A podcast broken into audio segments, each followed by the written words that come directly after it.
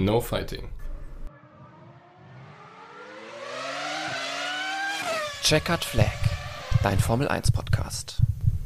Das war der Funkspruch zwischen dem Red Bull Kommandostand und Sergio Perez beim dieswöchigen großen Preis von Aserbaidschan, über den wir jetzt mit euch wieder reden wollen, denn äh, er war auch so ein bisschen sinnbildlich für das ganze Rennen, denn untereinander wollte Red Bull keinen Kampf auf der Strecke sehen und gegen Ferrari mussten sie überhaupt nicht kämpfen, denn die haben sich selbst aus dem Rennen genommen. Alles weitere zum äh, Rennen in Baku haben wir jetzt und das bespreche ich natürlich wie immer mit Yannick und Paul. Moin Jungs. Hallo. Moin. Ihr hört es, wir sind wieder im Tonstudio, was unsere Audioqualität deutlich anheben sollte, hoffentlich auch die inhaltliche Qualität. ja, und äh, klar, ihr werdet, werdet schon am Folgennamen sehen, das große Thema heute ist Ferrari und der wirklich sehr, sehr schwache Auftritt, den man da am Kaspischen Meer abgeliefert hat. Nicht nur für sich selbst mit dem Doppelausfall, sondern eben auch als Motorenlieferant. Ein Ausfall bei Haas und ein weiterer Ausfall bei Alfa Romeo. Aber fangen wir bei Ferrari an. Äh, Yannick, die haben eigentlich dafür gesorgt, dass dieses Rennen extrem an Spannung verloren hat. Ja, leider will man sagen. Ne? Also Qualifying fast wie jede Woche wieder brutal stark und sehr gut. Ja, und dann kommt es im Rennen einfach nicht mehr zusammen, sodass dann in Runde 8 Carlos Sainz mit Hydraulikproblemen ausscheiden muss und äh, ja, in Kurve, ach, in Kurve sage ich schon, in Runde 21 äh, Charles Leclerc mit einem Motorschaden aufgeben musste. Das ist schon bitter und ich muss ganz ehrlich sagen, so fährt kein zukünftiges Weltmeisterteam. Die Ferrari hat sich jetzt wirklich in den letzten Rennen die eigentlich gute Ausgangslage durch den Doppelausfall der Red Bull selber versaut. Muss man sagen, selber Zuverlässigkeitsprobleme gehabt in Spanien und jetzt in Baku. Ähm, in Imola hat Charles Leclerc ein gutes Ergebnis weggeworfen, in Monaco hat die Strategie es versaut. Also Ferrari ist gefühlt wieder da, wo sie schon mal waren, als Sebastian Vettel um den Titel gefahren ist. Zu viele eigene Fehler und halt jetzt auch Zuverlässigkeitsprobleme.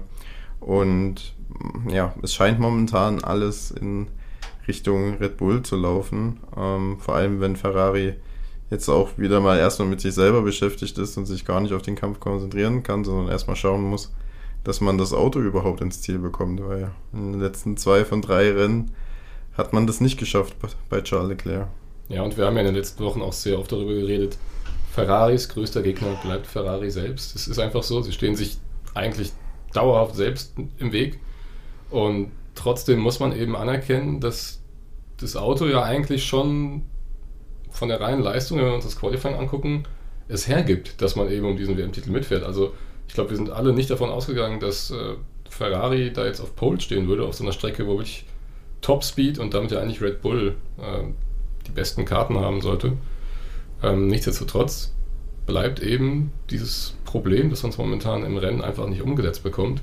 Und dann nützt auch nicht diese überragende Statistik von Charles Leclerc, vier Pole Positions in Folge einzufahren und äh, insgesamt sogar schon die sechste in der Saison.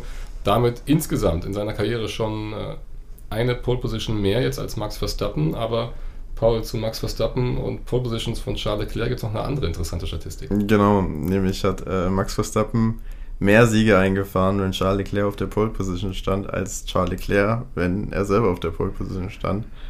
Das zeigt auch so ein bisschen, wo das Kräfteverhältnis der Autos liegt in diesem Jahr. Also der Ferrari unzweifelhaft, wenn man sich die Statistik anschaut, das stärkere Auto im Qualifying. Der Red Bull aber unzweifelhaft das schnellere Rennen, äh, das schnellere Auto im Rennen. Ist jetzt der fünfte Red Bull-Sieg in Folge. Und man hat diesen wirklich schlimmen Saisonstart, ich habe es schon mal angesprochen, mit zwei Ausfällen, den hat man jetzt egalisiert. Man führt jetzt komfortabel in beiden Weltmeisterschaften. Und so mittlerweile muss man schon sich fragen, ob es da überhaupt noch mal einen Weg äh, für Ferrari gibt, da an die Red Bull aufzuschließen und dann nochmal einen offenen WM-Kampf auszuführen. Denn Montreal, die Strecke, die jetzt kommt, ist auch wieder eher Red Bull-Land mit den langen Graden und den hohen Geschwindigkeiten ja, es wird äh, schwierig zu sehen sein. Aber was ich in Baku auch sehr erschreckend fand, ist, wie groß der Abstand eigentlich zwischen Ferrari, Red Bull und den Mittelfeldteams ist. Also die waren ja wirklich eine bis anderthalb Sekunden schneller als der Rest der Welt. Ja, also da muss man schon noch sagen, ne? Baku und vielleicht noch Spa da musst du schon mit einberechnen, dass es eben auch so sehr lange Strecken sind und da dann schon nochmal ein bisschen mehr Abstand dazukommt, als jetzt auf einer Strecke wie Monaco oder Spanien, wo halt eher so 1,16er, 17er Zeiten gefahren werden im Qualifying. Ist halt nochmal ein Unterschied dann zu einer 1,42 in, in Baku. Ne? Aber klar, der, der Abstand ist schon enorm. Aber auch da hat sich irgendwie so ein bisschen das ähm, ja, das gedreht vom Anfang der Saison, wo die äh, Honda-Motoren oder Red Bull Power Units äh, Probleme hatten und ähm, jetzt auf einmal die, die Ferrari die Probleme kriegen. Ne? Also das äh, am Anfang der Saison haben wir ja auch noch ganz anders äh, davon gesprochen, dass, dass Red Bull einfach nicht zuverlässig, zuverlässig ist. Genau das gleiche ähm, muss man dann in dem Zuge jetzt auch über die Ferraris sagen. Ja, es steht da jetzt unentschieden und was auch interessant ist mit Blick auf die Statistik ist, dass, dass das einzige Team, was bisher in jedem Rennen beide Autos ins Ziel gebracht hat, ist Mercedes. Und die Folge ist, dass Mercedes in der Konstrukteursmeisterschaft gar nicht mehr so weit, infekt, weit entfernt von Ferrari ist. Und das sind tatsächlich nur noch 38 Punkte. Und ähm, ja, Ferrari hat den Anschluss da an Red Bull verloren, denn da sind es jetzt nach vorne schon 80 Punkte. Ähm, das ist natürlich eine enorme Hausnummer und ja, da geht wahrscheinlich erstmal der Blick äh, auf die Mercedes, dass die, dass die in Schach gehalten werden können, weil wie der Russell da fährt und mit welcher Konstanz und, und wie stark er momentan ist, äh, wage ich zu bezweifeln, dass äh, Mercedes in den kommenden Rennen keine Punkte holen sollte, könnte. Auch Charles Leclercs äh, Abstand zu Verstappen wird ja jetzt schon wirklich groß. Es sind ja schon über 30 Punkte. Sergio Perez ist jetzt die neue Nummer 2 in der Fahrerwertung und ja, also ich glaube, das hätten wir nach drei, vier Rennen definitiv nicht so kommen sehen können. Ja, und wenn du bedenkst, ne, dass Charles Leclerc als Weltmeisterkandidat gehandelt wird und letztendlich nur noch äh, 17 Punkte hinter George Russell äh, ja, in der, in der Vor. Weltmeister äh, vor George Russell in der, in der Weltmeisterschaft ist. Ja, gut, ne? Also dann kann man genauso einen George Russell dazu zählen, wie wir es vor zwei Wochen oder drei Wochen Sergio Perez gemacht haben. Ja, absolut. Wir gehen mal weiter zum äh, ersten Kundenteam von Ferrari, nämlich von äh, zu Alfa Romeo und Guan Yu Zhou, der ja nach einem, äh, das war ein technischer Defekt in Monaco, Ja. auch äh, jetzt in Aserbaidschan das Auto vorzeitig abstellen musste, obwohl er richtig stark unterwegs war, Yannick. Er hatte sogar irgendwann ja Valtteri Bottas überholt und er hatte ihn wirklich gut äh, im Griff. Generell dieses Wochenende, ne? Also im Qualifying geschlagen, äh, im Rennen die deutlich bessere Pace gehabt. Ich kann mir auch gar nicht so erklären, wo die Probleme bei Bottas lagen, weil das war ja jetzt auch, muss man sagen, so der erste Totalausfall von ihm, wo er dann mal nicht abgeliefert hat. Aber das war schon echt nicht verkehrt, was äh, der Judah gezeigt hat. Und umso bitterer, dass er das Rennen nicht beenden durfte. Ja, es wäre wahrscheinlich das zweite Mal für ihn in dieser Saison in die Punkte gegangen ohne den Ausfall. Und er hat auch am, am Funk gesagt, so mehr oder weniger, das kann doch jetzt nicht euer Ernst sein, dass wir das Auto schon wieder Das war das erste Mal, dass er so ein bisschen Kritik Richtung Team geübt hat, ne? Ja, aber ich kann es verstehen, wenn du, ich meine, er ist ja nicht nur in Monaco ausgeschieden, er ist auch in Miami, musste er das Auto frühzeitig abstellen und ja, als junger Fahrer brauchst du die Erfahrung und wenn du dann auch mal die Chance hast, Punkte zu holen, willst du die natürlich auch einsammeln, um dich halt auch ein bisschen zu profilieren im Team und in der gesamten Formel 1. Das kann man schon verstehen, aber ja, es ist halt wie es ist. Und ich denke aber, es wird nicht das letzte Mal sein, dass Joe Punkte holen kann, in die Punkte fahren kann, weil wir haben es ja auch schon öfters angesprochen, er fährt für einen Rookie eine sehr, sehr starke Saison. Und es war jetzt auch das erste Mal, dass er dann im Qualifying Valtteri Bottas geschlagen hat. Damit haben wir nur noch äh, Carlos Sainz als einzigen Fahrer im ganzen Feld, der es noch nicht geschafft hat, im Qualifying vor seinem Teamkollegen sich zu platzieren. Obwohl, und da bin ich auch erstaunt, ähm, im Q3 war ja Carlos Sainz nach dem ersten Versuchen ganz vorne und man hätte ja meinen können, jetzt packt er da die schmutzigen Manöver aus und äh, nimmt irgendwo einen, einen Notausgang oder lässt das Auto so ein bisschen in die Wand gleiten, um So da so eine es ein rote Flagge gewisser- provozieren. So wie es ein gewisser anderer Spanier gemacht hat. Genau, Q1. und um sich so seine, seine, seine Pole-Position zu sichern, aber ja, ich weiß nicht, ob ich, also einerseits finde ich finde ich es schade, wenn ähm, Teams, also oder, oder wenn Fahrer versuchen, so mit solchen Tricks sich einen Vorteil zu verschaffen, aber auf der anderen Seite habe ich mir gedacht, mach's einfach, komm, sei dieses Schwein, hol dir diese Pole-Position, egal wie, Aber er hat es nicht gemacht. Er hat dann aber eine, eine ganz schlechte Runde gefahren, dann im zweiten Versuch und dann ist er wieder nur Vierter geworden und dann dachte ich mir, ach, klassischer Sainz. Ja, aber das ist ja schon ein Thema. Ne? Ich glaube, Alex Albon hat das nach dem Qualifying angesprochen, weil Fernando Alonso es eben in Q1 gemacht hat, dass er da dann langsam fährt und einen Notausgang nimmt und dann gibt es die gelbe Flagge. Und da hatten wir, glaube ich, auch schon nach dem äh, Monaco Grand Prix darüber gesprochen, dass irgendwie muss irgendwas ja, am Qualifying ja, verändert werden, dass, dass dieses Ding, dass die, diese, diese Sache einfach nicht mehr vorkommen kann oder zumindest eben bestraft wird. So klar, es ist schwierig, einen Fahrer für das Auslösen einer gelben Flagge dann mit Strafplätzen zu versehen, aber irgendwie müssen wir eine Lösung finden, weil das geht jetzt irgendwie zu lange schon so. Ich hätte dazu auch einen Vorschlag. Ähm, zwar hatten wir jetzt auch wieder die rote Flagge in Baku. Dann hatten wir auch wieder das Gedrängel dann. Die Haas hatten ja da auch Probleme, äh, weil sie ganz hinten in der Boxengasse standen. Das heißt, sie konnten auch erst als Letzte rausfahren. Schlechte Track Position und so. Dass man einfach sagt, wenn im Qualifying eine rote Flagge äh, rauskommt, dass die Qualifying-Zeit automatisch um zwei Minuten verlängert wird. Und bei einer gelben Flagge vielleicht um eine Minute. Sodass man die Fahrer halt wirklich auch ihre Runden fahren können. Ja, also da sehe ich dann das Problem, dass du ja kaum kalkulieren kannst bei den Teams. Ne? Also mit wie viel Benzin schickst du die, die dann auf die Strecke und ja, also ist ja, ist ja ziemlich schwierig dann irgendwie, weil sag mal, du, du, du schickst gerade ein Auto auf die Strecke, dann kommt gelb, ähm, wird automatisch schon mal um eine Minute verlängert. So, dann während der Runde gibt's rot, wird dann nochmal um zwei Minuten verlängert und also finde ich auf jeden Fall in Ordnung, den, also finde ich gar nicht so verkehrt, aber ich glaube, die Umsetzung ist, glaube ich, äh, sehr, sehr schwierig für die Teams dann. Ja, aber es ist ja immerhin besser, das irgendwie eine schwierige Umsetzung zu haben, als irgendwie gar keine Möglichkeit zu haben, dann sich nochmal zu verbessern. Ich meine, am Ende leidet ja auch der Zuschauer, ne? wenn dann jetzt wie in Monaco letztes Jahr äh, oder auch dieses Jahr die, der, der Kampf um die Polen nicht wirklich ausgefahren werden kann, weil irgendwo ein Auto in der Wand liegt und auf einmal die Zeit nicht mehr klappt. Das ist ja auch für die Show nicht gut. Da bin ich ja dann wieder bei meinem Vorschlag nach äh, dem Monaco Grand Prix, dass du erstmal 30 Minuten lang lässt du alle Autos fahren ähm, und jeder platziert sich dann halt erstmal in diesen 30 Minuten und dann davon nimmst du die Top 10 nochmal und jeder von denen bekommt halt nochmal einen Versuch alleine auf der Strecke. Und klar, dann hast du das Argument, ja, Track Evolution und der Letzte, der dann rausfährt, der wird halt immer Pole Position fahren. Ähm, sehe ich nicht so, weil wir hatten jetzt, glaube ich, in Q3 das Verstappen der letzte war, der seine Zeit gesetzt hat, und er ist ja auch nicht dann auf Pole gefahren. Und dass du eben dann als letzter rausfahren darfst, das erarbeitest du dir ja durch deine Zeit in diesen ersten freien 30 Minuten, wo eben jeder fahren kann. Und 30 Minuten sollten auch wirklich genug Zeit sein, dass jeder Fahrer zumindest mal eine ordentliche Runde setzen kann.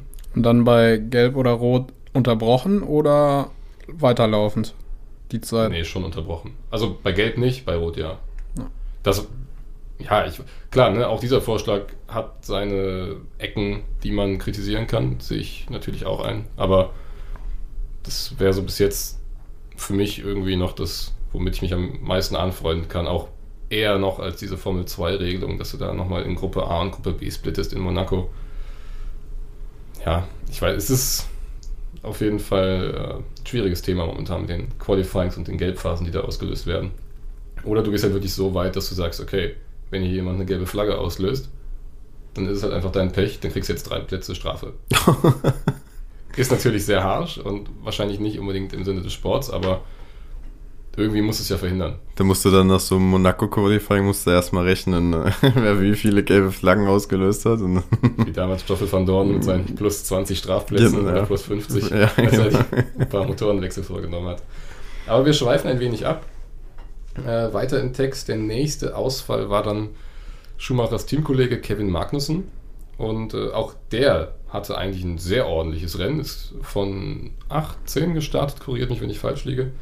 Und äh, ja, war dann auf Punktekurs und musste dann aber doch wieder sein Auto abstellen, weil auch dieser Ferrari-Motor nicht so funktioniert hat, wie es sein sollte. Äh, Yannick, wie schätzt du sonst so das Wochenende von Magnussen oder Haas auch als Team ein? Ja, er ist sogar von 16 gestartet, also nochmal zwei Plätze vor. Mm.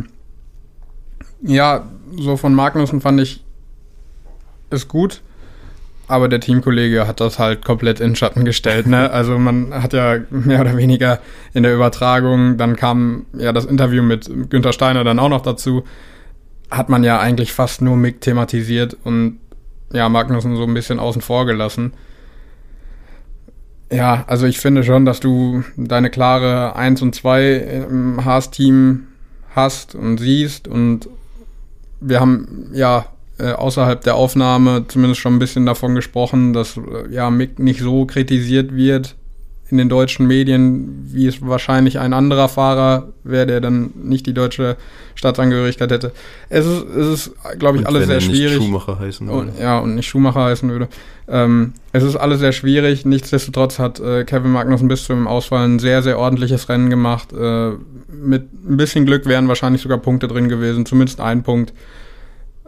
Ja, also da geht der Trend wieder leicht nach oben, wobei ja auch ein Ausfall oder ein DNF letztendlich da steht. Aber auch der, auch der Umgang mit Steiner ist ja vor wenigen Jahren, als noch Grosjean und Magnussen mitgefahren sind, äh, wurde er gefeiert dafür, dass er so hart mit denen ins Gericht geht. Und jetzt ist es halt gegen Schumacher und dann, ach ja, Ja. menschlich äh, nicht zu gebrauchen und an falscher Stelle in der Formel 1 und Es ist halt aber auch schwierig, das muss ich ja mal sagen, ähm, wenn du einen Ralf Schumacher als Experten hast, weil dass der natürlich genau.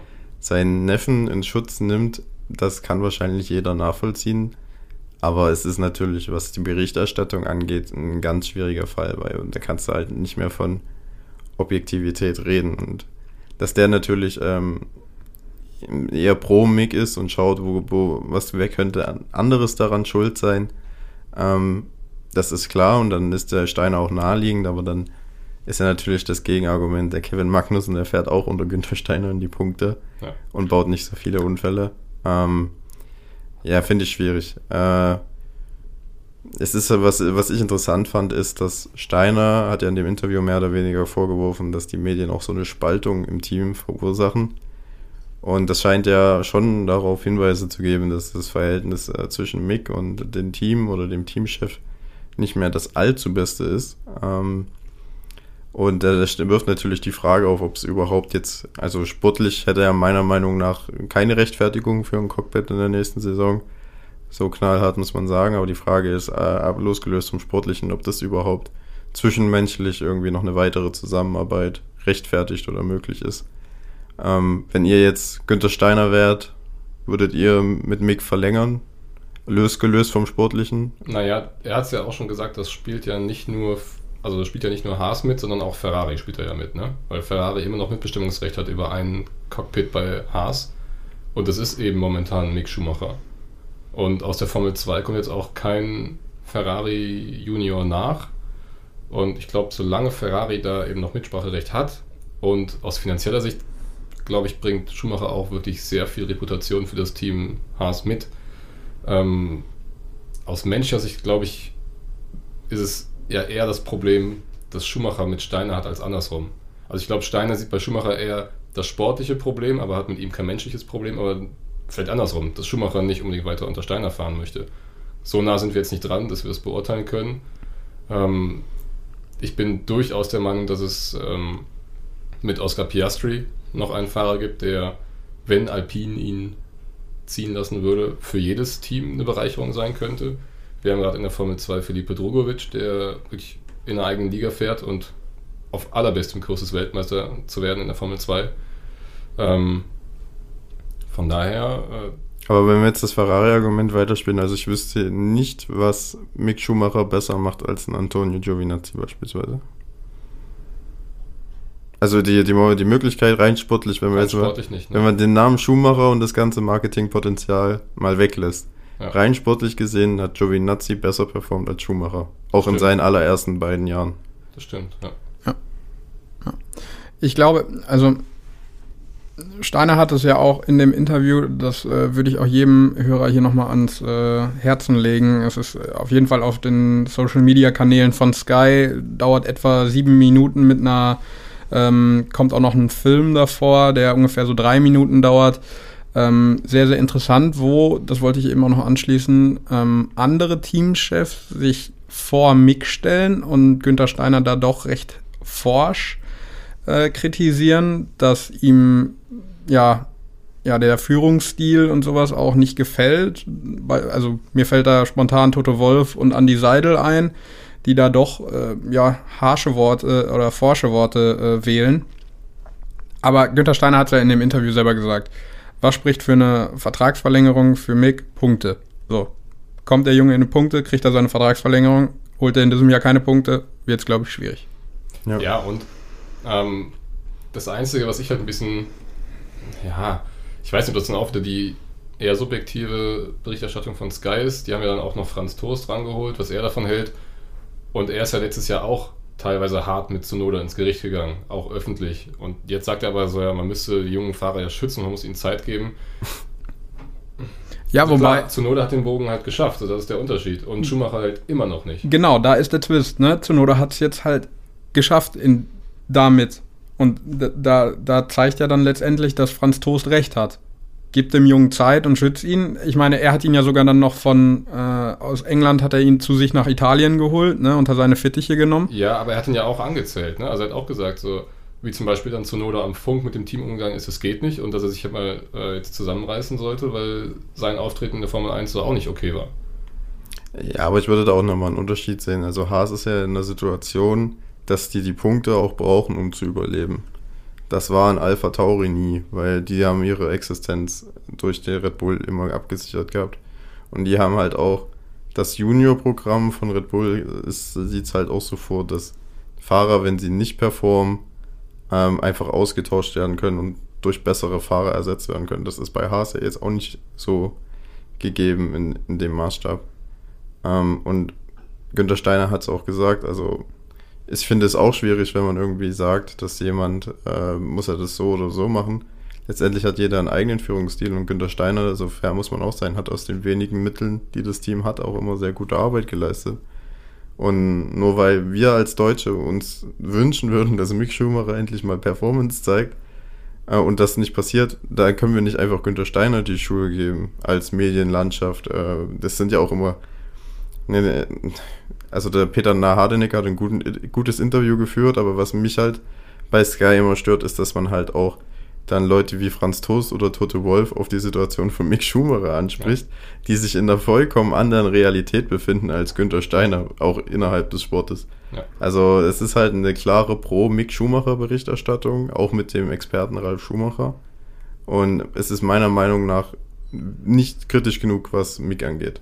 Nichtsdestotrotz ähm, hatte ich das Gefühl, dass Günter Steiner sich halt eher so vor das Team als solche stellt und nicht vor Einzelpersonen wie jetzt halt die Fahrer. Aber es gibt ja durchaus Dinge, die man an Haas kritisieren kann und soll. Weil zum einen das Qualifying, ich weiß nicht, stimmt ja da nicht ganz zu. Sie hätten ja auch einfach vor allen anderen sich schon in die Schlange stellen können vor der Ampel. Ist jetzt nicht so, dass sie aus Platzmangel nicht da reinfahren konnten, sondern weil sie es dann einfach später machen wollten. Ähm, und das was du gesagt hast noch, dass du die letzte Box hast und dadurch einen Nachteil, das ist halt einfach die Folge der Vorsaison. Ne? Also ja, aber ich meine, klar ist das Team nicht perfekt, ähm, aber der Fahrer, also es ist ja jetzt nicht nur das eine Qualifying gewesen. Ja, nein, das, das, will ich auch gar nicht darauf beziehen, aber auch jetzt, wir haben ja auch schon oft über die Rennstrategie gesprochen bei Haas, was ich auch dieses Wochenende wieder fürchte. Ja, das stimmt, fand, das war wirklich Es gibt nach zehn Runden Virtual Safety Car und Schumacher startet auf Hard und sie holen ihn rein für Mediums. Ja, und dann holen sie ihn, glaube ich, zehn Runden später wieder ja, rein für Hard oder so, oder ja. so, genau. Also, das war wirklich komisch. Ja, also solche Sachen, die verstehe ich dann halt einfach nicht, ne? Oder äh, wo jetzt dann auch rausgekommen ist, dass irgendwie in Monaco fürs Training das Auto völlig falsch zusammengeschraubt wurde. Also damit ist dann auch niemandem geholfen. So, und da finde ich dann Steiner, kann ich ihn schon verstehen, dass er auch sagt, so ja, ihr könnt aber vielleicht auch mal den Schumacher anzählen, nicht immer nur uns. Aber leider gibt das Haas-Team selbst eben auch sehr viel Angriffsfläche. Und ich glaube auch, dass er so ein leichtes Déjà-vu erlebt gerade, ne? Mit dem letzten Jahr, was sicherlich nicht einfach war für Team, Günther Steiner und Fahrer, die ganze Sache mit Ural Kali, Nikita Mazepin, ich meine, da musste äh, Günther Steiner ja schon ein dickes Fell haben. Und ähm, dann geht die Saison los und Kevin Magnussen fährt direkt so hoch äh, in Bahrain ein. Äh, und alle dachten, ja, okay, das ist der weiße, Meer, äh, weiße Ferrari und alles ist, alles passt jetzt bei Haas. Ja, und jetzt bricht das sich wieder alles so runter und ich glaube, ähm, diese, diese das, was die sich jetzt aufgebaut haben, das, das bröckelt gerade so ein bisschen. Ich glaube, da erlebt Günther Steiner gerade so, so eine Art Déjà-vu, dass er einfach, äh, ja, die letzte Saison ganz schnell wieder gespiegelt wird, was dieses Jahr dann passiert. Und ja, ob das immer dann fair ist, weiß ich auch nicht, weil ganz andere Charaktere, ne? Aber, boah, ja, schwierig, tu mich schwierig mit Haas. Aber was ja auch Joe Saward, ähm, ich, ich meine, ein amerikanischer Formel 1-Journalist, äh, berichtet hat, dass eben Haas intern schon extrem zweifelt, ob sie mit Schumacher verlängern wollen. Dass es aber wirklich halt einfach abhängig ist von diesem großen Einfluss Ferraris und äh, die vermutlich dann da letztendlich doch das äh, entscheidende Wort sprechen können. Und das ist halt wirklich so die Hoffnung, die Mick jetzt hat, weil Ja, gesagt, aber im Team scheint Also Micks einziges Argument ist der Name. Ja, Sind wir ehrlich. Also, und die Sponsoren. Ja. Also wenn du überlegst, 1 und 1 Ja, aber ist da auch nur drin, weil Schumacher draufsteht. Genau, ja, klar. genau. Aber, aber so rein sportlich, ähm, diese Saison ist halt wirklich eine 6 bisher. Und äh, bevor wir dann da aus irgendwelchen Kreisen als Anti-Schumacher-Podcast abgestempelt werden, es ist nicht so, dass wir es ihm nicht gönnen oder uns das nicht wünschen. Ähm, ich glaube, wir haben uns ja auch alle super gefreut, als er in die Formel 1 gekommen ist, aber das gehört nun mal eben zur ehrlichen und rationalen Bewertung dazu, dass es momentan einfach nicht gut genug ist. Ja, also weil klar, ich würde mir auch wünschen, Mick Schumacher fährt den, den Magnussen in Grund und Boden, empfiehlt sich für ein Ferrari-Cockpit und wird dann in zwei Jahren Weltmeister mit Schumacher. Wenn, wenn mir das jemand vorschlägt, würde ich das sofort un unterschreiben. Aber man muss halt in der Bewertung von Fahrern, muss man halt die deutsche Brille absetzen. Und dann merkt man halt relativ schnell, ähm, es ist jetzt Mick Schumachers zweites Jahr in der Formel 1. Er hat es in der Rookie-Saison schon gehabt. Yuki Tsunoda hat sich in dieser Zeit sehr viel weiterentwickelt. Er hat genau zur gleichen Zeit angefangen. Ähm, die Fehler, die werden tendenziell eher mehr und nicht weniger von Schumacher. Ähm, und der Teamkollege ist halt konstant schneller.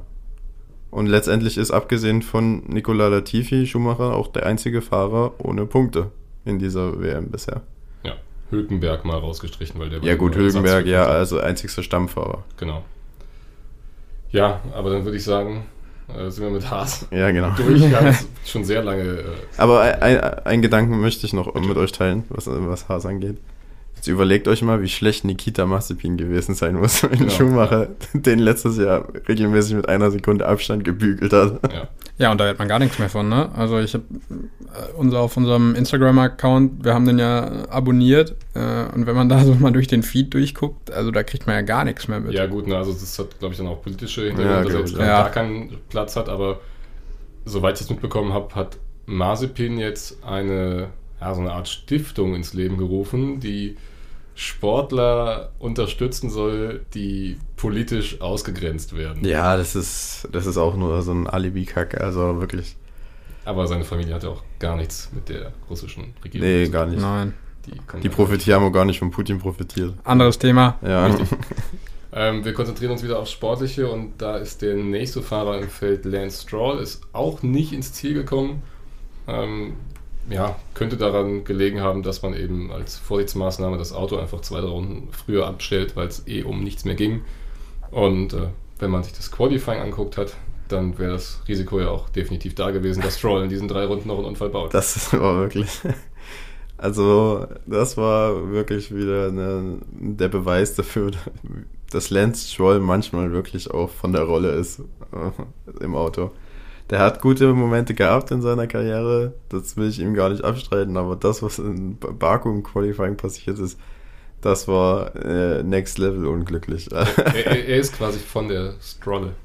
ja, er ist, genau. oh Mann. Also wenn, wenn, wenn du für deine schlechten Überleitungen stehst, dann, dann ja, mach ich dann das machst du mit die schlechten Jokes und am Ende haben wir einen schlechten Podcast. Ja. du sprichst äh, die, die guten Momente an, aber die, an die guten Momente von Stroll kann ich mich nur in Pink erinnern und nicht in, in Grün. Ja, oder eben in Williams ja. in Baku, ne? Ja. Als er damals aufs, Ja, Po- ja. aufs Podium gefahren Ja, ist. genau. Oder in äh, Kanada damals ist er ja auch ganz, ganz vor, war er auch ganz vorne, meine ich. Bei, Kanada? bei Williams und Kanada erinnere ich mich bei Stroll nur an den Unfall mit Brandon Hartley 2018. Aber Ja, ich bin mir auch nicht mehr sicher. Aber, aber, also, er wird bestimmt mal ein gutes Wir- Rennen gefahren haben. Irgendwann mal. wir könnten uns eigentlich wiederholen zu Schumacher, finde ich. Also, Ja. das ist, was willst Auch bei ihm ist es eine glatte 6 dieses Jahr. So, Ja gut, aber er hat Punkte geholt, ne? Ja, zwei. Ja, aber immerhin, also es sind zwei mehr als Schumacher. Aber er hat, glaube ich, jetzt auch schon 16 DNFs in seiner Karriere. Also das ist verdammt viel, ja, dafür, wobei- dass er erst seit fünf oder sechs Jahren dabei ist. Wobei da ja auch immer gemunkelt wird, dass wenn der richtig ein richtig schlechtes Rennen fährt, dass er da eher äh, rausgenommen wird, damit er sich am Ende eine Rechtfertigung hat, warum er im Vergleich zum Teamkollegen so schlecht aussah. Ich meine, es war ja an diesem Wochenende schon wieder sehr deutlich, ne? Ja, also ich, das war, ich glaube, das erste Mal, dass es wirklich so deutlich war, dass Vettel ihn da äh, komplett gegen die Wand gefahren hat, oder? Also ich meine, sonst, wenn Vettel gut gefahren ist, dann war Stroll zwar auch dahinter, aber nicht ganz so weit weg wie jetzt in Aserbaidschan. Ja, also Das der ein Abstand war schon Klassenunterschied. sehr, sehr groß dieses Wochenende. Ja, aber dann machen wir doch direkt weiter mit Sebastian Vettel. Äh, er ist ein richtig gutes Qualifying gefahren und im Rennen, ja, letztlich als Sechster ans Ziel gekommen, hätte auch noch weiter nach vorne gehen können, wenn er nach diesem Ocon-Überholmanöver sich nicht so, sorry, aber dämlich verbremst hätte. Ja, ich glaube, da hat er selber ein bisschen Angst gehabt, glaube ich. Äh, dass er dem Ocon nicht genug Platz lässt und äh, daraufhin dann wie in der F2 da das passiert äh, ist, dass, dass kein Platz mehr da ist und dann die, die, die Bande kommt.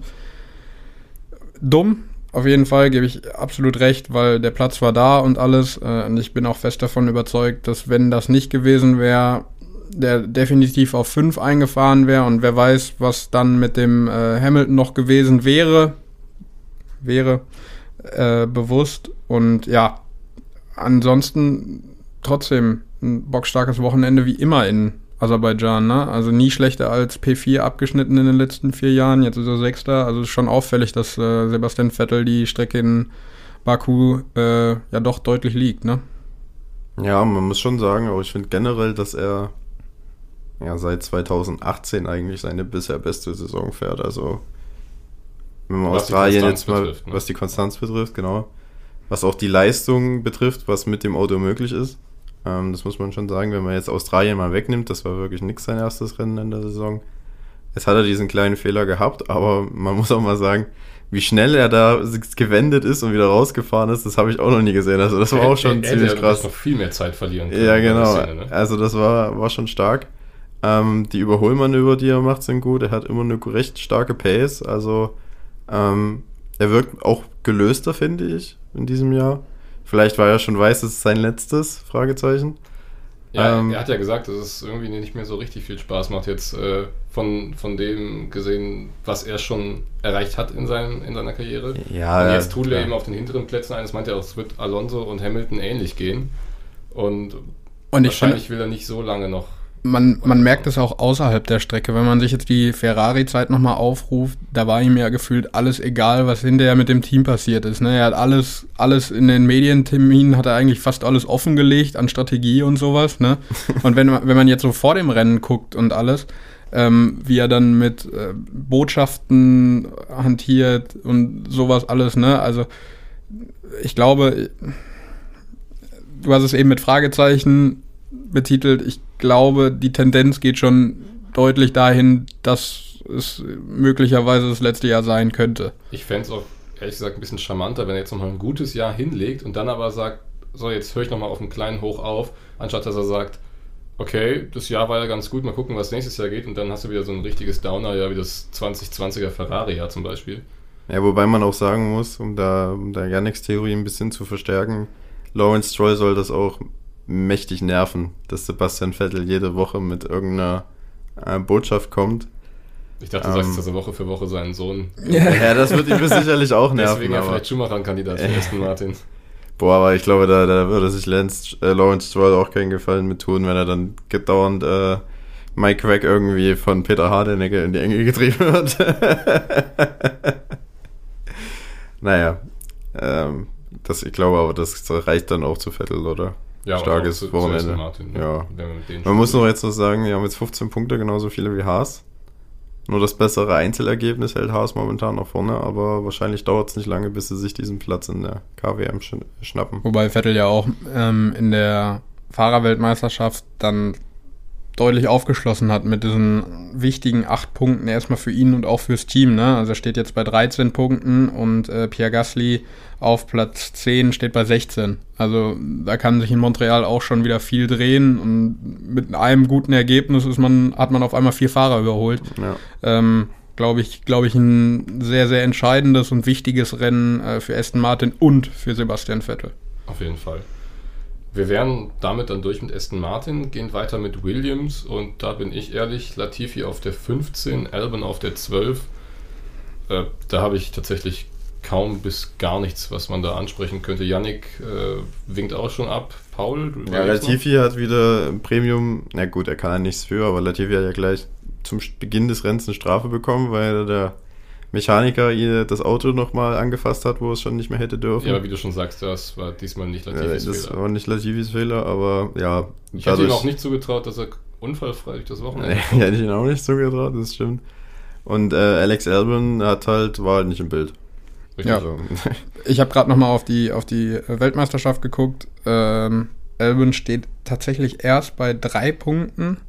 Ähm, gefühlt schneidet er immer besser ab, oder? Also für einen Williams, ich meine, er ist, fährt oft auf 11, 12 oder so am Ende ab, aber dass letztendlich nur drei Punkte da stehen. Ich glaube, das ist war ein- ein Punkt in Australien und zwei in Miami. Ne? ja.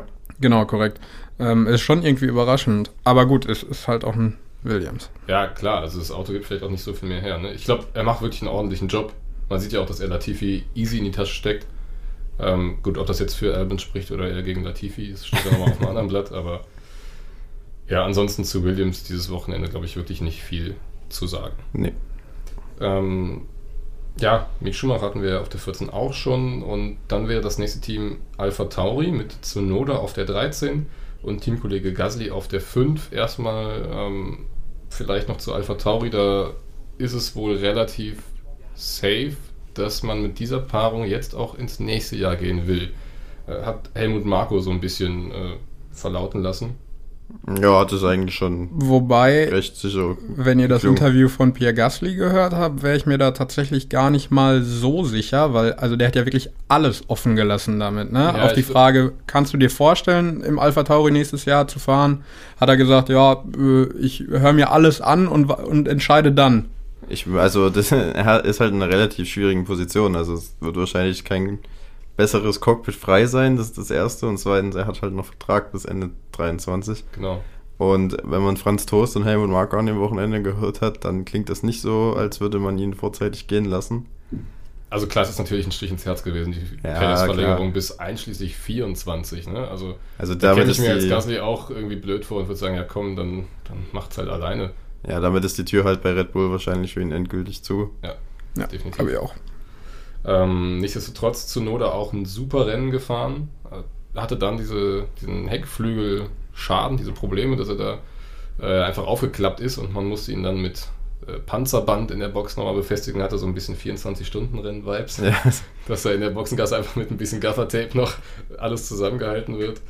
Ähm, ja, also es wären auf jeden Fall viele Punkte drin gewesen für Zunoda. Er war ja da bei der Gruppe Vettel, Ocon zwischenzeitlich gewesen. Also vielleicht sogar auch Platz 6 oder dann eben 7 wäre auf jeden Fall drin gewesen. Dann wäre es ein absolutes starkes Ergebnis gewesen für Alpha Tauri. es war das beste Wochenende bisher in dieser Saison, auch für Gasly.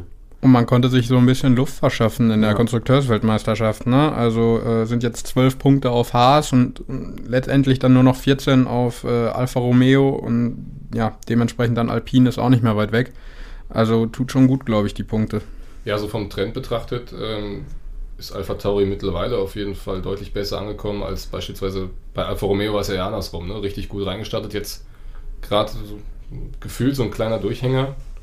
Ähm, aber das könnte auch noch ein sehr enges oder interessantes Duell werden in der K-Wertung. Ähm, was ich noch zu, zu Noda sagen wollte, beziehungsweise zu dem Heckflügelschaden, äh, sehr interessant, dass danach Verstappen Ja. den Funkspruch bekommen hat, bitte kein DRS mehr öffnen. Also da sieht man ja auch wieder so die Ähnlichkeit zwischen äh, Red Bull und Alpha Tauri und ja auch parallel mit den Motorenproblemen Ferrari zu seinen Ja. Kundenteams. Ja, war schon, also war auch komisch, dass das so wegbricht, hat man auch noch nicht so gesehen. Das ist so nur so ein Teil von dem DRS-Flap. Ähm, ich hätte mir auch vorgestellt, vorstellen können, dass die gar nicht mehr rausfahren, ne, weil wahrscheinlich ist die Aerodynamik dann so sehr gestört, wenn da ein Teil immer offen ist. Aber haben sie dann noch gemacht, vielleicht haben sie gehofft, dass sie noch ein paar Punkte abstauben können, wenn jemand ausfällt. Aber ja, letztendlich zu Noda ein gutes Ergebnis gebracht worden dadurch. Halt ärgerlich für das Team. Ähm, aber ja, ich glaube, die Freude für den fünften Platz sollte trotzdem überwiegen. Und ich glaube auch, dass äh, die Leistung von Tsunoda da äh, gewürdigt wird. In, in dem Sinne, dass er einfach nichts dazu konnte, dass er auf dem Platz eingefahren ist, weil, wie du sagtest, er hätte Punkte geholt Ja. und er, wär, er hätte ein gutes Ergebnis fahren können. So, und äh, ja, das ist ja dann letztendlich auch Teamschuld. Worüber wir jetzt eben gar nicht gesprochen hatten, ich würde mal sagen, mit Alpha Tauri sind wir jetzt durch. ja. Ähm, Bottas hatten wir jetzt eben noch gar nicht so richtig thematisiert, als wir über Joe gesprochen haben. Äh, war das erste Mal in dieser Saison, dass er ein Rennen zwar beendet, aber nicht in den Punkten landet. Und dass er das im Alfa Romeo so aufstellt, das spricht ja auch schon für seine Leistung. Ne? Also ich glaube, dieses Wochenende war jetzt einfach nicht seins, aber ansonsten ja, unterstreicht es einfach nochmal, das ist ein klassischer Fall von Ausnahmen bestätigen die Regel, dass Ja, würde ich auch einen guten sagen. Job macht. Würde ich auch sagen. Vielleicht lag, äh, lag ihm die Strecke in dem Alpha nicht so, war nicht so zufrieden mit dem Setup. Es sind ja meistens manchmal auch nur Kleinigkeiten, die, die dann eine große Wirkung auf den Fahrer haben. Ähm, ich denke, bei- Joe hat man gesehen, dass der, das Auto generell die Pace hatte für Punkte. Ähm, vielleicht war es auch wieder so ein typisches Bottas-Wochenende. Er hat ja manchmal immer auch bei Mercedes so Wochenenden gehabt, wo einfach mal gar nichts ging. Ähm, aber ja, ich glaube, generell ist das jetzt kein, kein, kein großer Rückwurf. Dem ist nichts hinzuzufügen. Dann gehen wir rein in die Top 10 auf 10 Ocon und äh, auf der 7 Alonso und äh, Alpine hat auf der Geraden eine richtige Rakete zusammengeschraubt. Ja, ne, die haben teilweise Purple-Zeiten gesetzt im dritten Sektor. Ich glaube, höchste Hochgeschwindigkeit gehabt mit 3,45 und ja, man scheint da eine klare Designphilosophie zu hegen, dass man so sagt, man möchte gerne hohen Topspeed generieren. Ähm, das Auto scheint in den Kurven, vor allem in den langsamen Passagen, nicht so gut zu sein. Hatten jetzt auch neue Updates mitgebracht. Ne? Ich weiß nicht, ob ihr das mitgekriegt habt. Die, die Lufteinlässe an den Sideboards, die sind jetzt quadratisch. Ja, Wie beim Alpha Tauri. viele Updates wieder gemacht, außer ich glaube bei äh, Haas, Alpha Tauri und Aston Martin waren glaube ich die einzigen Teams, die jetzt ohne Updates nach Aserbaidschan kommen. Es waren auf jeden Fall nur drei. Kann Ja, aber ich fand bei Alpine war es halt am, am Ja. meisten sichtbar, ne, dieser, dieser neue Lufteinlass, dieser neue Seitenkasten. Ähm, ja, wirkte auf den ersten Schritt zumindest erstmal nach keiner Verschlechterung. Und generell, ja, Alpine ist immer noch so ein bisschen eine Enttäuschung, weil gefühlt Podium haben sie dieses Jahr nichts zu tun mit. Also muss schon viel zusammenkommen, damit das klappt. Und so diesen Schritt nach vorne, den macht man aber irgendwie auch nicht. Also da ist man schon seit Jahren irgendwie konstant vorne im Mittelfeld, aber so richtig in die, in die Spitzengruppe rein kommen sie nicht. Weiß nicht, woran das liegt. Normalerweise möchte man ja meinen, als Hersteller äh, sollte man ja da die Möglichkeiten haben, vorne reinzufahren, aber ja, ich, ich kann nur mutmaßen, woran es liegt. Was ganz angenehm ist, glaube ich, auch fürs Team, dass Fernando Alonso jetzt so ein bisschen ins Rollen kommt und äh, auch zeigen kann, dass er Esteban Ocon schlägt. Ne? Also hat jetzt in zwei Rennen äh, aufeinanderliegend äh, Ocon geschlagen, hat gute Zeiten gefahren, gutes Rennen oder solides Rennen gefahren und dass man jetzt so mit zwei Fahrern in den Punkten liegt, ich glaube, das ist schon deutlich entspannter dann und ein bisschen wohltuender für, für das Gemüt, wenn, wenn dann beide, wenn dann beide Fahrer äh, gleichwertig sind oder zumindest um die ähnlichen Positionen in den Punkten fahren können. Der Einzige, dem was nicht gefallen würde oder nicht gefallen wird, ist vermutlich Oscar Piastri, der befürchten muss, dass Alonso dann doch nochmal ein Jahr dranhängt und äh, ja, dann zumindest mal nicht bei Alpine unterkommt nächstes Jahr. Ähm, zwischen den beiden Alpines im Sandwich lag dann McLaren auf 8 und 9 mit Ricardo und Norris. Ähm, vorweg zu der, ja, wir nennen es mal Team-Order-Geschichte. Ähm, ich fand es okay, so wie es gemacht wurde. Im ersten Stint hat ja Ricardo gesagt, er ist schneller als Norris und wurde aber nicht durchgelassen. Und am Ende war Norris ja klar schneller als Ricardo, aber da hat man auch gesagt, nee, wir lassen es jetzt einfach so, äh, nehmen die Punkte mit, auch wenn es jetzt nur sechs waren. Aber ähm, ja, wie seht ihr das? Ich fand es, ja, Paul, gerne. Ich wollte nur sagen, dass ich es genauso gemacht hätte. Also man, ähm, der Ricardo hat sich ja am Alonso da abgearbeitet, keinen Weg dran vorbeigefunden. Norris schien jetzt nicht wesentlich schneller zu sein, meiner Meinung nach. Also ich glaube auch nicht, dass er vorbeigekommen wäre. Und ich glaube, für die Teamhygiene war es einfach auch mal gut, den Ricardo, dass der mal vor Norris ins Ziel kommt, mal mehr Punkte holt. Und alles richtig gemacht, meiner Meinung nach. Ich fand es nur seltsam, dass der McLaren offensichtlich auf den harten Reifen deutlich schneller war als auf dem Medium. Also das war ein bisschen komisch, weil sie auch das einzige Team war, bei dem das so ist. Also. Ich finde, Sascha Roos hat es sehr passend in der Übertragung zusammengefasst, dass da einfach die Team Teamhygiene wichtiger ist als die Weltmeisterschaftspunkte äh, ja in dem Moment. Und äh, dass man dem Ricardo auch mal ein Ergebnis vor dem Norris gibt. Und man hat ihm, finde ich, hinterher auch angemerkt, Danny Ricciardo konnte strahlen in den Interviews und hatte Spaß mit den Medienvertretern. Und ich glaube, da äh, tut man ihm dann schon was Gutes, wenn, wenn es genau so, wenn man es genau so macht, wie es jetzt gelaufen ist. Ja, definitiv. Ähm, ansonsten wäre ich jetzt mit McLaren auch schon durch. Wir rollen jetzt gerade ein bisschen schneller durchs Feld, als wir Ja, es ist nicht so viel passiert an diesem nee, Wochenende. Ähm, also es ist ja, wir können vielleicht nochmal kurz darüber reden, was ich auch ganz interessant fand, es gab kein Safety Car im Baku. Ja. Ich hatte tatsächlich mit sehr vielen gelben und roten Flaggen Ich dachte auch, ja. Ich Vor allem dachte, gerade nach der Formel 2. ja, ich musste auch eigentlich äh, ja, zeitig los und dachte dann, ja, mit den ganzen Safety Cars und roten Flaggen werde ich eh nicht bis zum Ende gucken können, aber es hat tatsächlich gepasst. Also wir hatten ja nur die, äh, die Virtual Safety Car Phase nach dem Ausfall von Sainz und sonst tatsächlich gar nichts mehr. Also Ja, wir hatten nochmal Virtual Safety Genau, Car. als- als Magnus glaub ich, genau. war, ne? Aber es war wirklich, äh, ich muss sagen, von allen Rennen, die es bisher am Baku gab, das wahrscheinlich langweiligste. Vermutlich, ja. Ja. Ja. Also es wäre mit Sicherheit noch was drin gewesen, wenn Leclerc da hätte durchziehen können, weil er war wirklich in einer guten Position, aber ähm, Ferrari eben mit dem ersten Doppelausfall seit Monza 2020. das äh, auch ein Rennen für die Geschichtsbücher.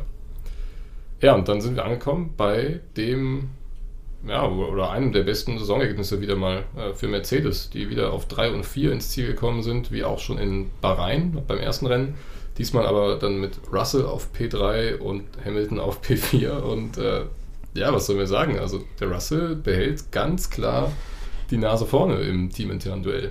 Ja, also wir haben jetzt schon über ein Drittel der Saison gefahren.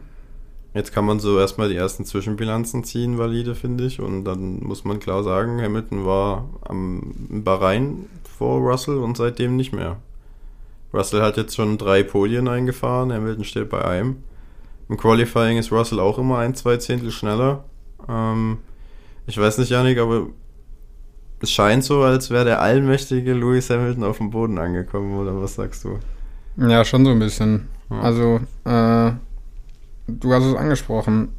In allen Rennen ins Ziel gekommen, bis auf Bahrain immer vor Lewis Hamilton gewesen. Und ich finde, das ist für mich auch aktuell der Fahrer des Jahres, weil wer konnte damit rechnen, dass Russell direkt so performt? Und ja, also er, ist, er hat immer in den Top 5 gefinisht. Warum, wenn er das durchhält bis zum Ende des Jahres, Gibt den Ferraris und den Red Bulls noch ein paar Ausfälle. Und, Gib- gib den- und der Russell ist da oben dran. lass die Zuver äh, Zuverlässigkeitsprobleme zurückkommen bei beiden Teams. Oder, oder bei Ferrari ist es ja akut, aber bei, bei Red Bull und lass den Russell durchfahren und gib den vielleicht nochmal äh, in Montreal so einen so Sieg. Was der dann für ein Selbstvertrauen hat, ich glaube, äh, da, das erstrahlt ganz England. Ich glaube, Verstappen ist noch nie in Montreal dann wirklich so in der ersten Kurve, glaube ich, ganz vorne gewesen. Ne? Also wenn es dann vielleicht bei Verstappen im Qualifying auf P2 geht und er will dann mit Hass in Kurve 1 angreifen, dann, dann könnten schon mal ein paar Autos rausgekegelt werden.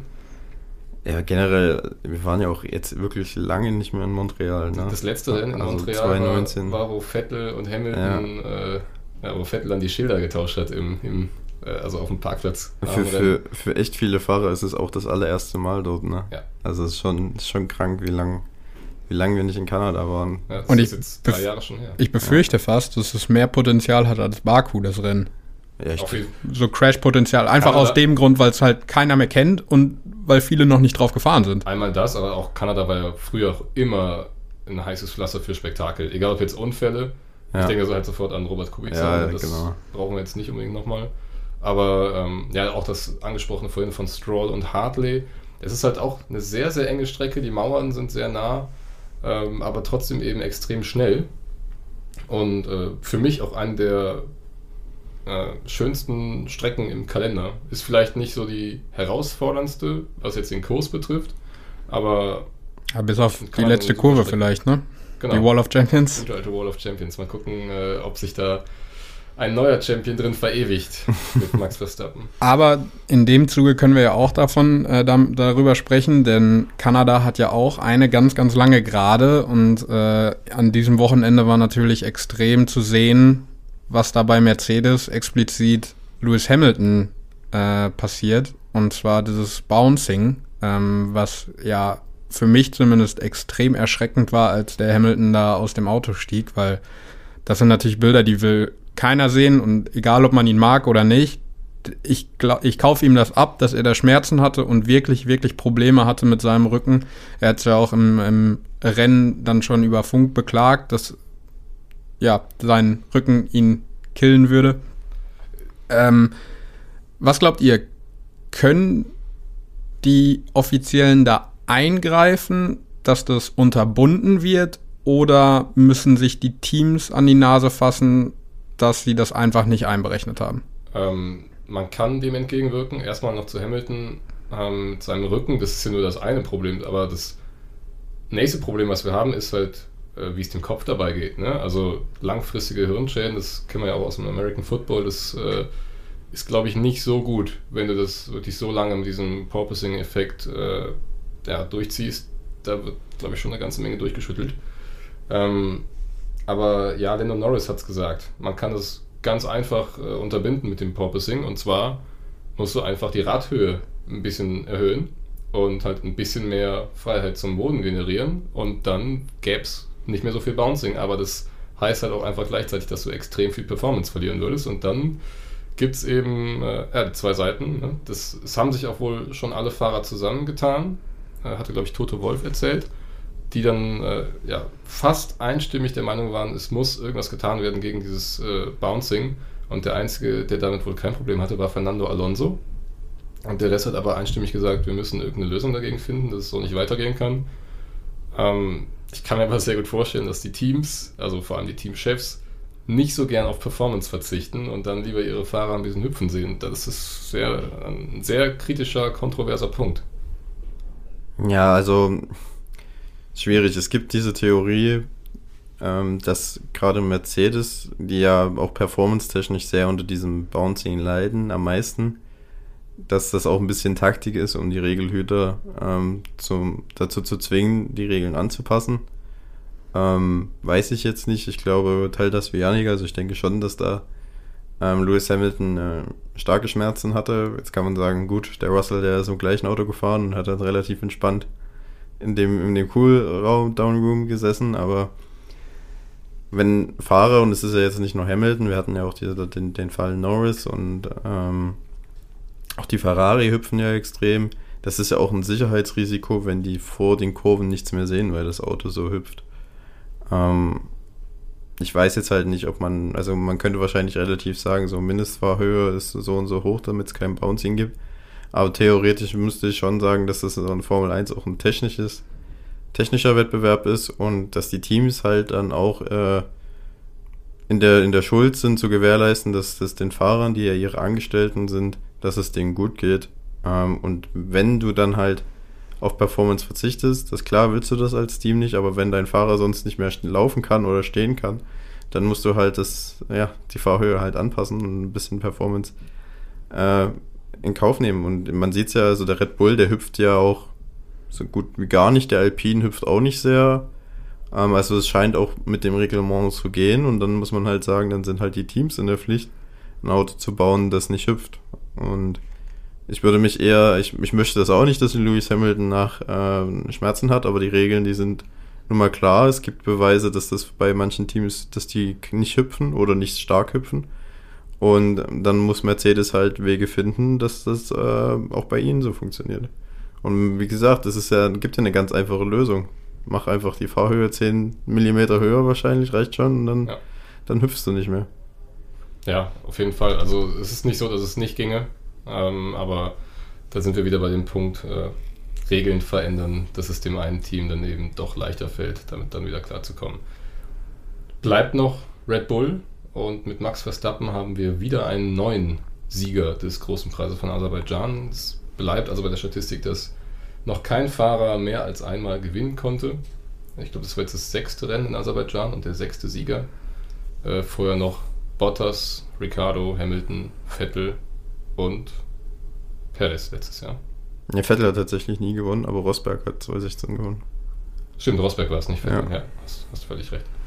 Ähm, ja, ansonsten zu Red Bull, ich hätte sie tatsächlich noch ein bisschen mehr vor Ferrari erwartet, vor allem halt im Qualifying. Ähm, klar, durch den Ferrari-Doppelausfall sah es halt aus wie ein nie gefährdeter Doppelsieg, aber wenn Ferrari wirklich beide Autos drin gehabt hätte mh, mm, und Leclerc ja wirklich mit diesem gut getimten Boxenstopp da nochmal richtig Zeit gut gemacht hat, ich weiß nicht, ob es so einfach geworden wäre. Gut, Sainz hat man wieder relativ schnell abreißen lassen, das hat sich schon vor seinem Ausfall angedeutet, dass er da mal wieder nicht das Tempo der vorderen dreien mitgehen kann. Ähm, aber mit Leclerc hätte Red Bull, glaube ich, schon auch seine Probleme bekommen. Helmut Marko war sich ja relativ sicher, dass sie ihn auch auf der Strecke gekriegt hätten, weil die Pace wohl so viel besser war. Das habe ich jetzt äh, zumindest nicht gesehen, weil Leclerc konnte sich ja in den ersten Runden dann auch ziemlich gut zwischen den beiden Red Bull behaupten. Es wäre auf jeden Fall spannend geworden. Am Ende ist ja Verstappen auch ja, 25 Sekunden vor Perez äh, ins Ziel gekommen. Also der Mexikaner hätte wahrscheinlich keine Rolle um den Sieg gespielt, äh, aber zwischen Verstappen und Leclerc hätte es schon nochmal äh, eng werden können. Ja, aber ich meine, wenn Leclerc eh noch zwischen Verstappen und Perez gewesen wäre, wäre vielleicht Verstappen auch nicht so schnell an Perez vorbeigegangen und wir hätten nicht so schnell die 25 Sekunden gehabt. Weißt das, du? Also, ja, klar. wenn Leclerc dazwischen geblieben wäre, dann wären wahrscheinlich alle drei noch enger zusammen gewesen bis zum Ende. Wir werden es leider nie erfahren. Wir werden es nie erfahren. Aber, Aber ge ja. gefühlt sprechen wir jetzt auch nur so, weil das das erste Rennen aus den letzten fünf war, wo Red Bull mal nicht komplett dominiert hat, sondern auch so, so die ein oder andere Schraube hat drehen müssen, um, um da hinzukommen, wo sie dann letztendlich äh, eingefahren sind. Und das muss man natürlich auch sagen, das ist, dass die Ferraris halt einfach diesmal keine Rolle gespielt haben. Ne? Also die waren, also die Red Bulls waren nicht so dominant, obwohl die Ferraris nicht mehr dabei waren. Und da finde ich den Faktor von Alpine ganz interessant, dass die in, in, gerade in Letz-, im letzten Sektor solche äh, äh, Sektorenzeiten gefahren haben. Ne? Das ist, äh, also da lohnt sich ja dann auch mal der Blick über den Tellerrand oder äh, ja zu anderen oder kleineren in Anführungsstrichen Konkurrenten zu gucken, warum waren die da schneller als wir? Ja, absolut. Das wird dann auch wieder interessant in Kanada, weil das ist ja eigentlich relativ ähnlich. Ne? Du hast sehr viel Highspeed, du hast äh, aber auch sehr, sehr langsame Kurven. Also ich denke mal, der erste Sektor wird absolut Ferrari-Sektor sein und der dritte Sektor dann halt voll Red Bull-Land. Ne? Also sollte es zumindest sein. Ich weiß nicht, wie Alpine mit der äh, World of Champions Schikane dann klarkommt, ob sie da so viel Zeit verlieren werden. Ansonsten könnten die da ja auch wieder ein Wörtchen mitreden. Und es ist ja jetzt nicht so, dass es nur die eine lange Gerade gibt, sondern Kanada hat wirklich sehr viel Vollgasanteil. Also da würde ich Alpine definitiv wieder in den Top 10 erwarten. Ich glaube 70 Prozent ne, der Runde sind Ziemlich Vollgas. Hoch auf jeden ja, Fall. Also. ja, aber vielleicht muss man ja sagen, hat, bei Red Bull hatte man ja auch relativ früh überhaupt keinen Bedarf mehr irgendwie ans Leistungsmaximum zu gehen. Wahrscheinlich hat man da den Motor auch runtergedrosselt, deswegen man jetzt im dritten Sektor nicht die allerschnellsten Zeiten gefahren ist, aber ich finde bei, ja, also Verstappen lag 25 Sekunden vor Perez, Perez lag 20 Sekunden vor Russell. Äh, ich finde, das war schon eine sehr dominante Vorstellung von, von Red Bull. Ähm, so ein bisschen habe ich auch, also man, man muss ja jetzt, wir haben jetzt acht Rennen gesehen und sechs davon hat Red Bull gewonnen. also es könnte ja eine sehr, sehr einseitige Saison werden, wenn Ferrari jetzt nicht nochmal zwei Schippen findet. Äh, weil ich, ich finde jetzt gerade in, in Miami und äh, jetzt auch wieder in, in Baku hat man halt gesehen, äh, dass der Red Bull halt deutlich das schnellere Auto im Rennen ist. Wenn ihr sonst nichts mehr habt, dann wären wir mit dem Rennen durch und äh, eröffnen den Newsblock.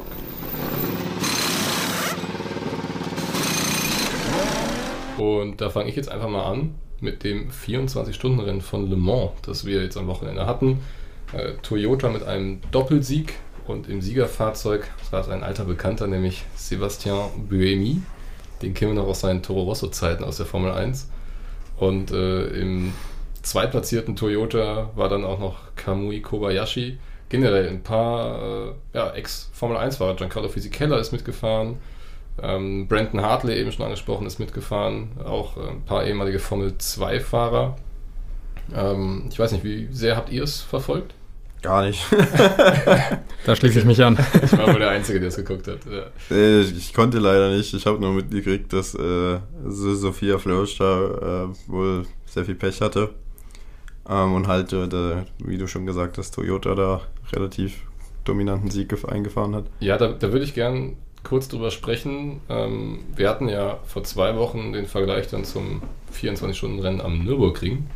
Und da muss ich jetzt sagen, ähm, auch mal unabhängig von der lokalen Verbundenheit zum Nürburgring, dass ich das 24-Stunden-Rennen auf der Nordschleife um einiges interessanter finde, weil in Le Mans hast du in der Topklasse nur fünf Autos in den Hypercars. Du hast also nur fünf Autos, die potenziell den Sieg mitfahren können.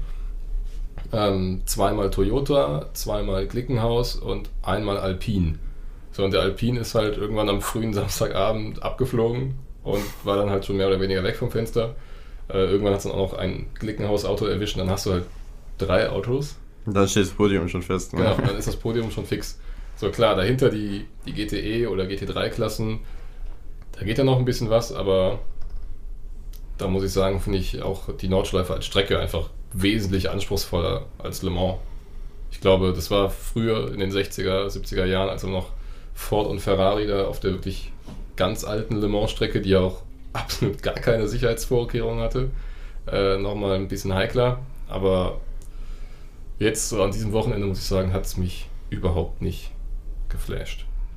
Ja, ich kann dazu leider nicht viel sagen, aber äh, generell finde ich, Le Mans hat in Bedeutung verloren in den letzten Jahren. Also ähm, seitdem der Audi ausgestiegen ist, ist ja, Ja. Toyota der, der einzige wirklich große Hersteller, der da noch groß involviert ist. Alpine jetzt mit einem Fahrzeug, aber ich glaube, die meisten Menschen wissen gar nicht, dass Le Mans stattgefunden hat, die au- au- außerhalb dieser Motorsportblase sind. Ich glaube, die Wucht vom 24-Stunden-Rennen am Nürburgring ist auch einfach Ja. ein Ticken größer. Erstmal, technisch nochmal was ganz anderes. Ne? genau, erstmal das und zweitens, weil wir in Deutschland sind, aber auch irgendwie so die, die Wertigkeit, weil das halt Nordschleife ist, ne? Äh, ist, ist glaube ich, da nochmal ein bisschen höher angesehen. Wobei ich halt schon glaube, dass es mal anders war.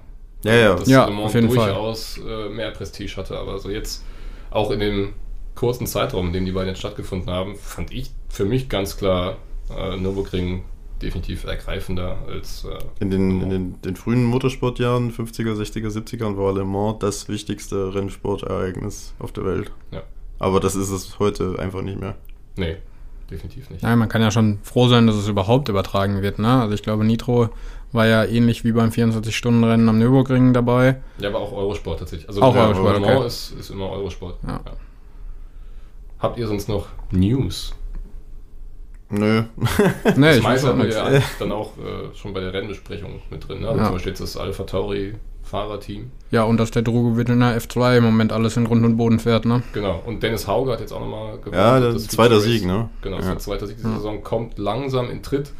Äh, Juri Wips hätte das Ding ja eigentlich locker gewinnen können und hat es dann aber in die Mauer gesetzt in der Altstadt. Ja. Und das hat ihn auch wirklich richtig zerfressen, glaube ich, weil er weiß halt auch, er hatte jetzt schon sein, sein Young Driver Training in Barcelona für Red Bull. Und ja, wenn er eben um die Weltmeisterschaft mitfährt, wer weiß, ob er vielleicht auch ein Kandidat wäre für einen Cockpitplatz. Wir wissen ja nicht, wie viele Fahrer dann vielleicht doch noch am Ende dieser Saison die Segel streichen und plötzlich werden drei, vier Cockpits frei und dann musst du halt da sein, musst auch deine Superlizenz haben. Und die kriegst du ja, glaube ich, nur, wenn du in den Top 4 der Formel 2 Meisterschaft landest am Ende. Ja, also die Top 4 sind halt auf jeden Fall sicher, aber Ja. du kannst natürlich auch. Ja, klar, es geht auch noch über Testkilometer. Ja, genau, Ja, aber also. damit wäre sie eben safe. Und sonst würde ich sagen, gehen wir rüber ins Tippspiel. Ja, und da gibt es tatsächlich das erste Mal wieder Punkte. Ich kann schon mal sagen, nicht für mich. ich habe nämlich auf einen Sieg von Paris getippt, äh, Verstappen dahinter und auf drei Sainz. Äh, Paul hat getippt äh, Sainz als Sieger, Perez als Zweiter und kriegt damit einen Punkt, Verstappen als Dritter. Yes, ein Ähm, Paris. und unser Wochenendsieger ist der liebe Chris mit Verstappen, Perez und Leclerc. Äh, macht in der Gesamtwertung bei Paul einen Stand von 8 äh, und bei uns beiden von 5.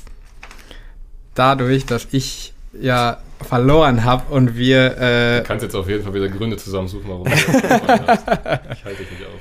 Ähm, ich glaube aber, dass äh, ja, Verstappen gewinnen wird in Kanada. Ähm, glaube auch, dass Perez dem folgen kann und äh, tippe das gleiche Podium wie in dieser Woche und glaube, dass äh, ich hoffe insgeheim, dass Russell besser ist als Platz 3, aber ähm, ja, vermute, dass die Red Bulls zu stark sind. Dann mache ich mal weiter und äh, ja, gehe davon aus, dass das tote Pferd von diesem Wochenende wieder Pferd. aufersteht und äh, Charles Leclerc nochmal ein Ausrufezeichen setzt, um äh, nicht zu sagen, den letzten Anker im Kampf um die Weltmeisterschaft, weil irgendwie muss er ja mal anfangen, jetzt diese über 30 Punkte wieder zu, kleinern, äh, zu verkleinern. Und äh, ja, sage also, dass Leclerc gewinnt vor Max Verstappen und Sergio Perez. Ja, genau, das Podium wollte ich eigentlich auch tippen. ähm, dann gehe ich mit dem, mit dem Verstappen, Leclerc, Perez-Tipp. Der ist wahrscheinlich genauso gut. Aber ich würde mir es für die Weltmeisterschaft wirklich wünschen, wenn Ferrari jetzt nochmal äh, ein Ausrufezeichen setzen kann, sich zurückmelden kann. Für die Weltmeisterschaft wäre es ja schön, wenn Red Bull einen Doppelausfall hätte und Ja. Sainz gewinnt vor Leclerc. Aber das- Für die Weltmeisterschaft fände ich es auch super, wenn äh, Ferrari und Red Bull einen Doppelausfall hätten Ja, und, das und, ist und Mercedes. Mercedes. einen Doppelsieg feiert. Das wäre wär auch nicht schlecht. ja. Ja, aber es wird, so langsam habe ich wirklich das Gefühl, dass das äh, relativ ungefährdeter zweiter WM-Titel für Max Verstappen werden könnte. Weil, Zeichen verdichten sich ja. Aber ich finde es auch extrem interessant, wie acht vermeintlich schwache Rennen von Mercedes dafür reichen, dass eigentlich alle wieder damit zufrieden wären, wenn die auch nochmal darin gewinnen würden. Vor allen Dingen auch nur von einem Fahrer, ne? Ja. Also letztes Jahr wurde ja der Bottas in Grund und Boden ges ja, gestürzt, ne? Und äh, jetzt, wenn du dir den Hamilton dagegen anguckst, äh, hätte nach letztjährigen Verhältnissen hätte er das auch verdient gehabt, so ist nicht. ja, definitiv. Ja, aber das war doch dann wieder mal eine pickepackevolle Sendung, obwohl das Rennen ja eigentlich gar nicht so viel hergegeben hatte. Wir holen viel raus, wie immer. Und ihr dürft euch schon freuen auf die nächste Folge in sieben Tagen. Dann äh, geht es nämlich um den großen Preis von Kanada, der jetzt uns bevorsteht. Unsere Tipps sind eingeloggt. Äh, bei unserer Expertise werden wahrscheinlich alle drei stimmen. Und äh, dann bleibt mir nur noch zu sagen, danke fürs Einschalten, danke fürs Zuhören und äh, wir hören uns nächste Woche. Paul, Yannick, die letzten Worte gehören euch. Oh, ich habe gar nicht mehr viel zu sagen. Vielen Dank fürs Zuhören und äh, ja, bis nächste Woche. Ja, bis nächste Woche. Ciao.